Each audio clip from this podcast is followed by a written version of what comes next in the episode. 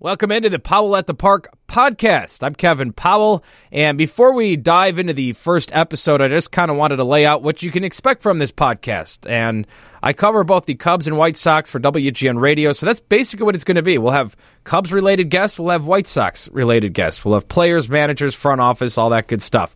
Uh, an episode per week right now is what I'm planning on, but we can. Uh, change accordingly if we need to, if there's breaking news throughout the season, or um, if people want more episodes. Hopefully, it goes that well. I hope you enjoy it.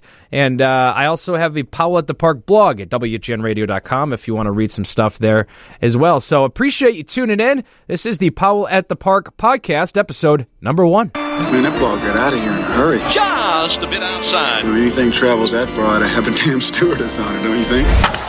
It's time for Powell at the Park. One constant through all the years, Ray, has been baseball. Cubs, Sox, all your Chicago baseball news. Dynamite drop in money. Here's your host, Kevin Powell. Play ball. Well, here we go. Opening episode of Powell at the Park. I'm Kevin Powell. Appreciate you tuning in to the opening episode. The way this is going to work, the format of the podcast, at least how I hear it in my head, is we'll go over just a few headlines to start things off. A couple things that caught my eye throughout the uh, past few days of the Chicago baseball scene. Uh, then we'll move on to interviews and discussions. On today's episode, very excited to talk to Chicago White Sox starting pitcher Lucas Giolito. Had a chance to meet with him a little bit when I was out in the desert uh, a few weeks back. And a very calculated guy has some interesting things to say. He'll give you an update on how his spring's going. And then we will chat with the Athletic's Jon Greenberg. I always like talking to Jon. Uh, he was out in the desert as well. So we'll talk uh, a little Cubs there and a little Sox. We'll start with some headlines, though. It was debut week for a couple high profile players for the Sox and the Cubs. We'll start with the White Sox. Breaking ball hit high and deep to left. Back goes Kiblahan, still going back, looking up, and it is gone. A grand slam for Luis Robert, and the White Sox on the extra point lead 14 to 12 over the Reds. How about that for your first spring start? And they're all the way for Luis Robert. Got a hooker and just buried it out there. Luis Robert, a grand slam to put the Sox ahead in the eighth of Wednesday's game. Obviously, a great start for him. He said he knew it was gone right when he hit it. Sox fans are pumped, obviously, about the team's young core, and to see something like that from a key prospect, that was huge. For the Cubs, Yu Darvish on the bump, his first spring start. A little amped up to begin with. He had a couple wild pitches, a lot of run to score, but overall, pretty solid. Four strikeouts over two innings. His teammate Kris Bryant happy to have Darvish on his team. You know, excited to have you here and uh, op- opening our arms to him, and he's going to be a huge addition for us and just a dominating pitcher. And I'm, I'm, glad I don't have to face him, so I'm glad he's on our team. Hopefully, he's going to help us win a lot of games, and um, we're here supporting him and the whole Japanese culture. So um, it's going to be a great year. It's Kris Bryant on Yu Darvish. So a nice couple debuts for Yu Darvish and for Luis Robert. And I had a chance to talk to Robert's teammate Lucas Giolito, the starting pitcher for your Chicago White Sox. And I actually asked Lucas about that Grand Slam. Here's what he had to say.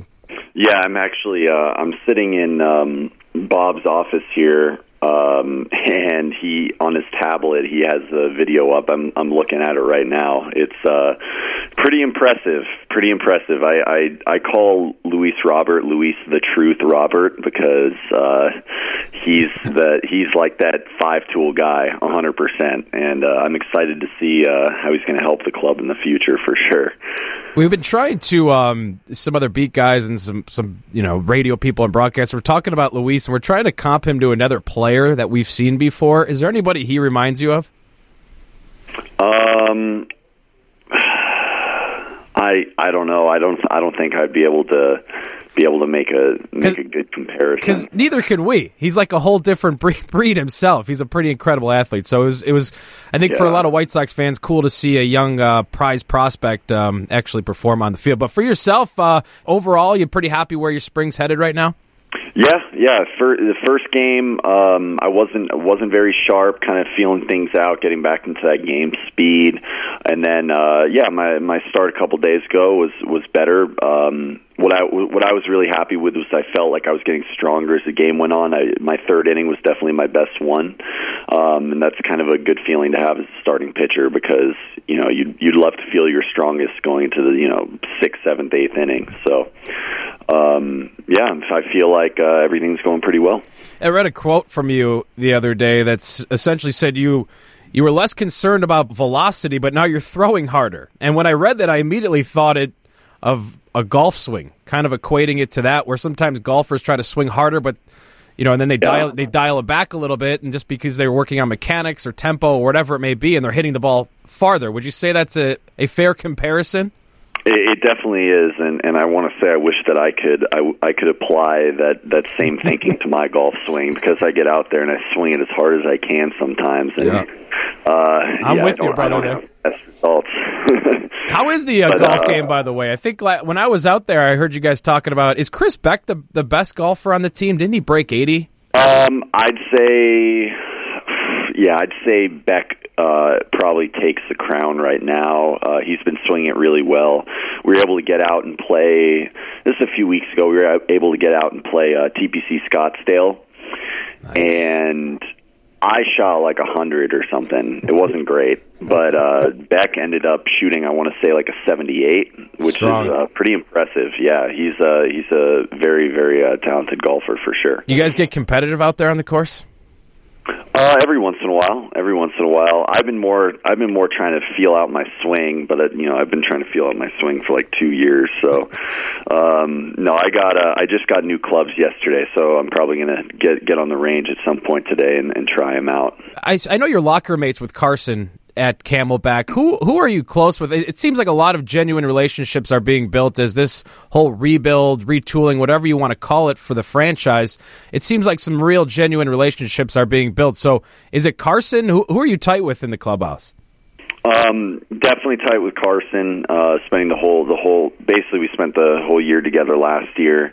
Um, I I don't know. It's it's hard to say. Everyone everyone seems to be pretty close with everybody. It, it's that type of clubhouse. Uh, the the the vibes are awesome. Uh, everyone's having a good time, including the young guys. Got you know a ball guys that you know this is their first big league camp. They what I really like to see is that they're comfortable, they're being themselves. Everyone's able to have a really fun time. Um, you know, Ricky's Ricky's put some some some good things together as far as uh getting the guys in front of everybody and um you know either performing or or doing some sort of um you know I guess like exhibit, you know, whatever it may be. Um everyone's everyone's really having a good time. Who's turned into the class clown?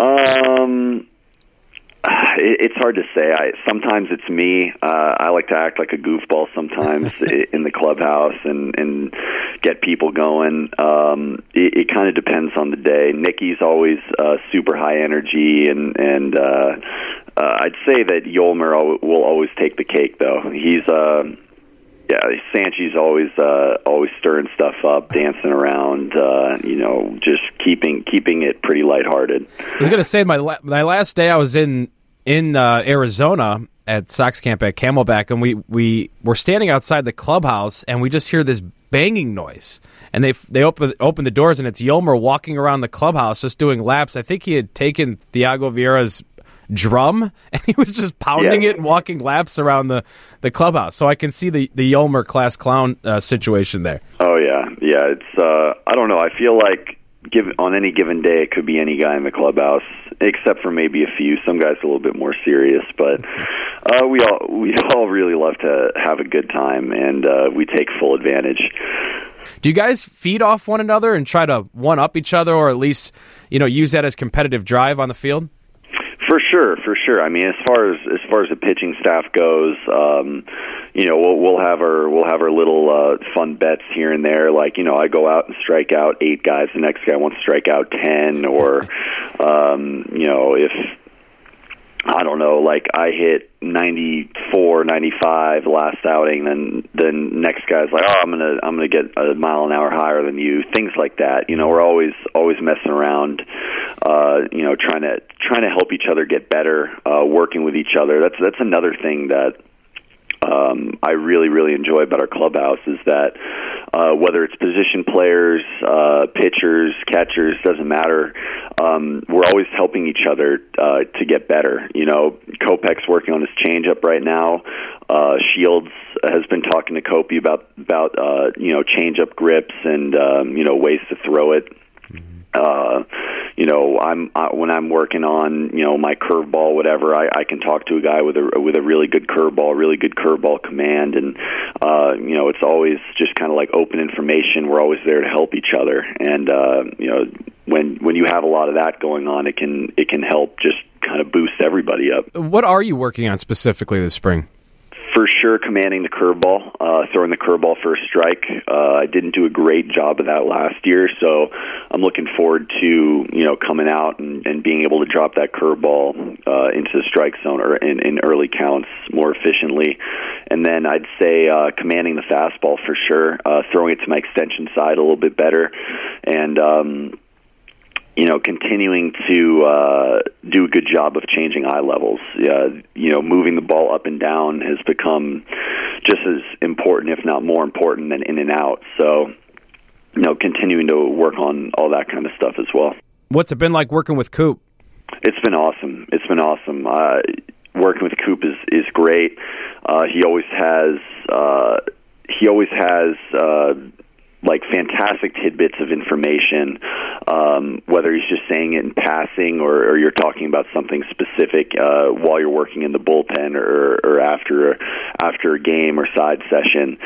Um, you know, he's always honest. He's gonna he's going to tell you what, what you know what's working, what's not working, what, you know what you need to improve, and uh, you know you can always talk to him about uh, you know ways to find ways to improve what you need to improve. So, uh, you know, my relationships with him has been awesome, and and I'm just looking forward to working with him more and more and becoming a better pitcher.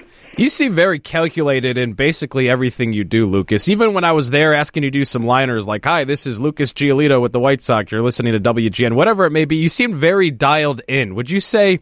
What, what do you make of that? I mean, is that an accurate description of yourself that you're very calculated and, in terms of baseball, a student of the game?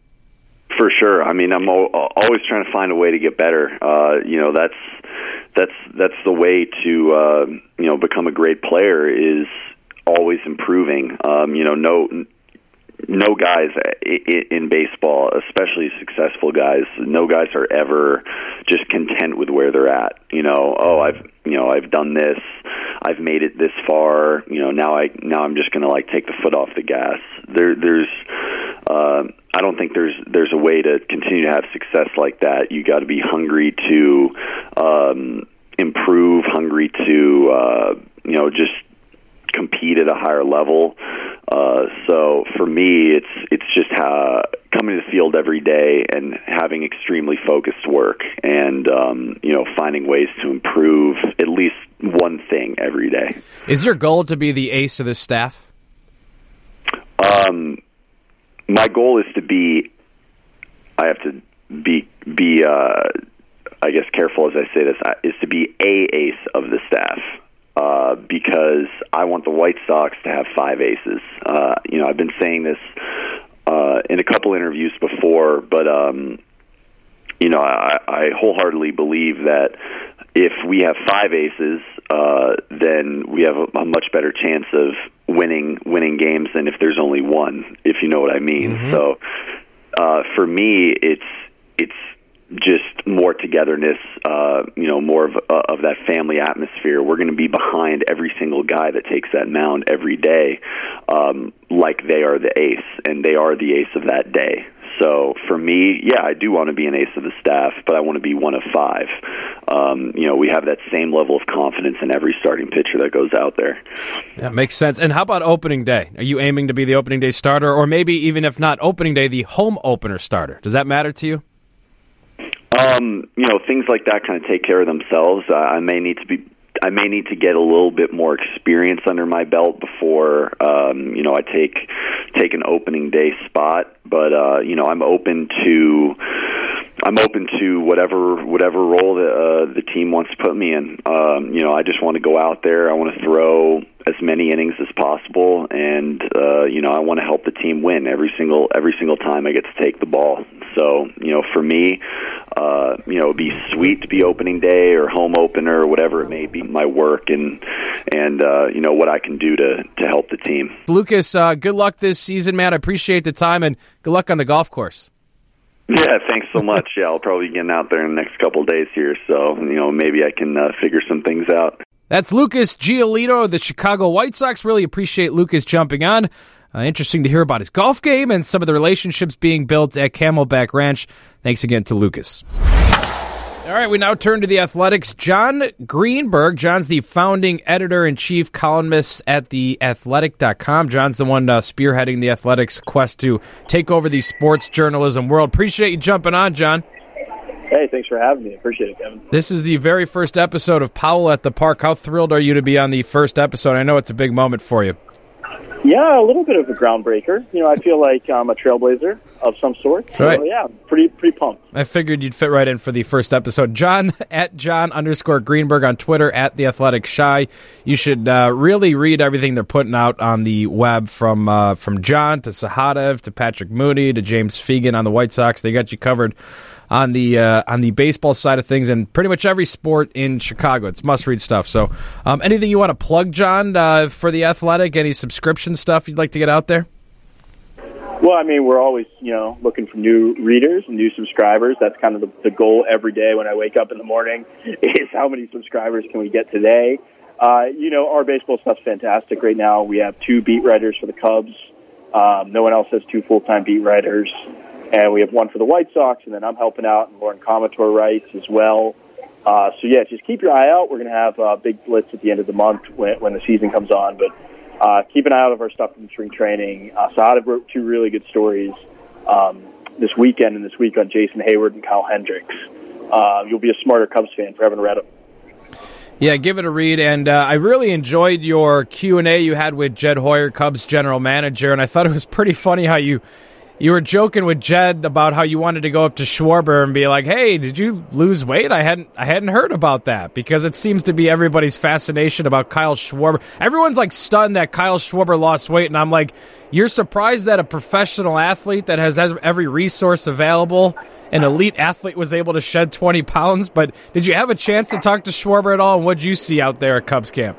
Uh, you know, I didn't get a chance to talk to Schwarber. I was actually only at I was only there for a few days, and I spent two days at Sloan, one day at, at Camelback, and uh, there wasn't a lot of people in the Cubs clubhouse. Actually, it was pretty dead. Uh, thankfully, Jed saved me. Let me do that two-part Q and A because uh, we were just all standing around for a while. But yeah, Schwarber. I mean, you know, we saw yesterday he, he still obviously has power despite losing weight, which was kind of a funny, uh, a funny thing people were tossing around. You know, I, I didn't see anything that was too um, revelatory at Cubs camp, but they are definitely a lot looser. They're a lot more well rested. They weren't as exhausted. You know, even though it's only like you know World Series is what two more weeks than, than it normally would be. They're playing. You know, there's all that other stuff you have to do. There's all the, you know, the trappings that come with being a champion. You know, Theo told me this is actually the in 2016. He was talking about how you know, when they won for the first time in Boston, Terry Francona made like he spoke at like every possible club in Boston that he could. You know, anyone that would offer him a chance to speak, he did, and that stuff does wear on you. So I think that's it shows you why teams don't uh, repeat generally because it's just too difficult. Yeah, and that's what I said. After they lost to the Dodgers in the NLCS, just talking to some of those guys in the clubhouse, they just looked completely spent. Whether it was you know, mentally or physical or just all around. They had played a ton of baseball, and not just the fact that it was a lot of games, it was the type of games they played in. I mean, you think about that series with the Nationals and how many high leverage moments there were, and obviously the bullpen was taxed, but I think just everybody was worn out. And I thought it was interesting. The um, Astros, Dallas Keuchel today was was asked about that, about repeating, and he like kind of took a jab at the Cubs. I don't know if you saw this, Jon, but he was like, "Yeah, well, we have better players than the Cubs." Just bluntly, just bluntly blurted that out. But I don't think he realizes how tough it's going to be for them to repeat.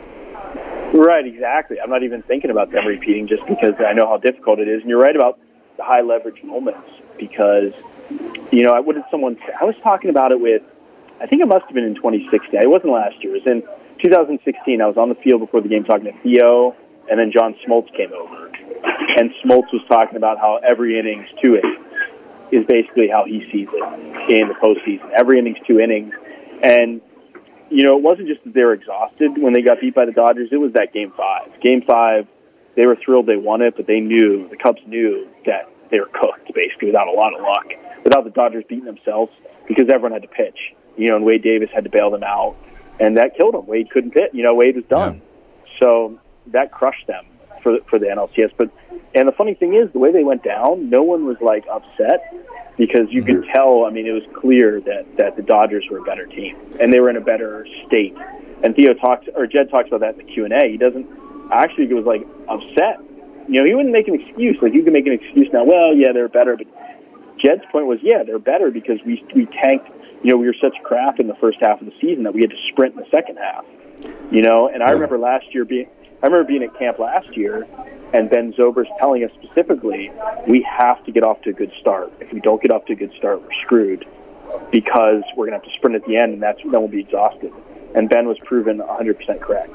Yeah, yeah, and you think even before that series with the Nationals, they had to fight to even clinch the division. I mean, remember those games in, in Milwaukee? I think it was a four game series, but just a few weeks ago, and Milwaukee was on their tail, and the Cubs took care of business. But those were really tight games, and you could you could look even ahead of the NLDS a few weeks to those series with the Brewers and the Cardinals, and how much that impacted their their you know uh, postseason performance. So yeah, I think that's a great point. Getting off to a big start, so they don't find themselves having to fight off teams like the Brewers and the Cardinals later on in the season.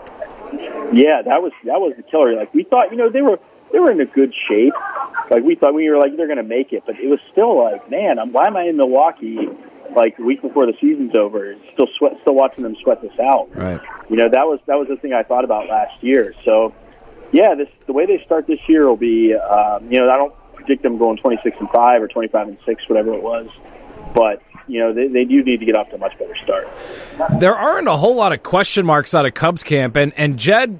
Uh, also, in your Q and A, had said that they they actually don't like a whole lot of competition in spring. They'd rather have guys come in with the mindset that they are, like they have their position locked down. Obviously, there's like you know their own internal competition and that competitive drive, but all the beat reporters and you guys do such a great job of the athletic finding different angles on stuff. But for the most part there aren't a whole lot of question marks. It's like who's going to bat leadoff and then we can all pretty much agree that it's going to be a, a platoon type situation with Happ and Almora and probably Zobrist will get some reps. The bullpen what's it going to be? We probably won't know until Maddon has the opportunity to to rotate those guys during the season. So I guess for you, what are you keeping an eye on? What are you what are your um, other than those question marks, I guess, and how Schwarber's going to perform and some of that stuff? What are your question marks for the Cubs going into the year? Well, I think the biggest one is going to be how they're going to divvy up playing time in the outfield, and to, and in some sense in the infield. You know, so I saw the trip report the other day. Zobrist can do more first base, which makes sense um, to, to help Rizzo a little bit.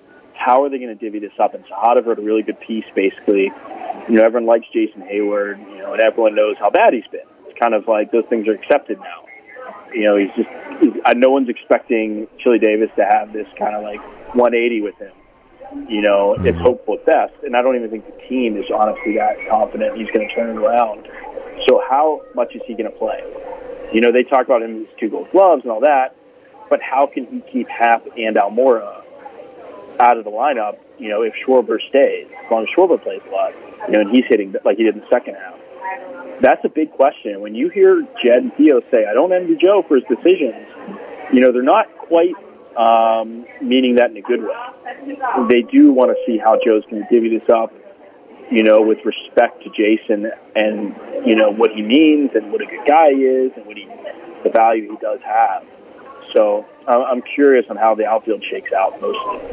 Yeah, it's funny. You know, I wrote a blog about about Heyward because I, I, feel like I was having deja vu when we were talking to Maddon, and he was talking about how, yeah, Hayward, Heyward looks good. He's confident. He's working on a few things with his swing. Right. And I Googled 2017 spring training, Jason Heyward, and like literally the exact same quotes and lines were coming out of Cubs camp. And granted, he did put up better numbers compared to the 2016 disaster, but it's like, what? I've never seen a guy come into the spring every year with major adjustments to his swing or this much attention onto his swing. I think there should be some serious concerns about that.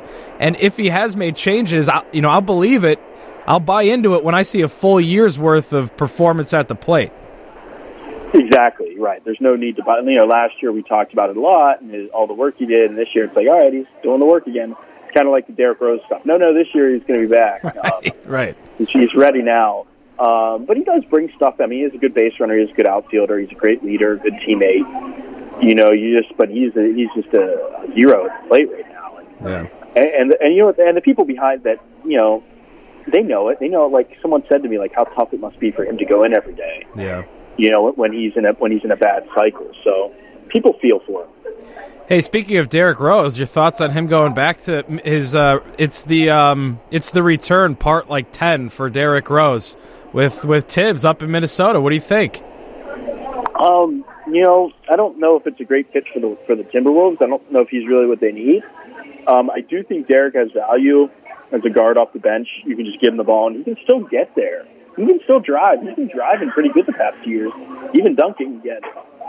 So I don't think he's without value. You know, I do think something is missing because he just he hasn't looked good the past two years. I mean, the last year at the Bulls he was okay. You know, he's obviously good in the, uh, playoffs, or actually the second to last year. Last year, Thibs. Last year, Thibs, he was still. You know, remember he almost won them that first round series with Cleveland. I'm almost, but like he had him up. He had him almost up three one, mm-hmm. and he was playing well. Um, I, I give a lot of credit to Thibs for giving him another chance. You know, I think Derrick's honestly his next stop is going to be in you know China. To be honest, I, I don't. I think his NBA. No one wants to get. He's not reliable. You know, he's had some problems. I mean, some of the problems that hurt are, are pretty bad too. Like, I mean, there's personal stuff that he had to step away from. It wasn't good. It wasn't his fault either. Um, so you know, it's just like ever since he signed that max deal, it's just been one bad thing after another, and I, I don't think you know it makes much sense to think he's just gonna shake out of it. But I think he still has value as a guy off the bench, instant offense, the microwave. You know, if that can be his, that can be his game. You know, I, I give credit to him for doing it. So I, I hope he succeeds. That's Jon Greenberg from The Athletic, founding editor in chief columnist at theathletic.com. Follow him on Twitter at Jon underscore Greenberg. Jon, appreciate you joining uh, uh, me on the first ever episode of Powell at the Park. I know you're probably going to put that on your resume and your business card that you appeared on the first ever podcast of Powell at the Park. So appreciate you jumping on. Thanks. I'm putting it on my Twitter bio right now. Thanks, Jon. Appreciate it, man. Thank you, man. So that's Jon Greenberg, and that's the first episode of Powell at the Park. I really hope you enjoyed uh, listening to this first episode, and uh, plenty more to come. Thanks to Lucas Giolito, the Chicago White Sox, for jumping on. He's the uh, first player we had on the podcast, and some really interesting stuff there. And thanks to Jon Greenberg from The Athletic. Please uh, rate and review on iTunes. You can listen at WGNRadio.com for um, all future podcasts, Google Play. You can also get it there. So uh, I'm Kevin Powell. Appreciate you listening to Powell at the Park. Hope you have a great day. Thanks.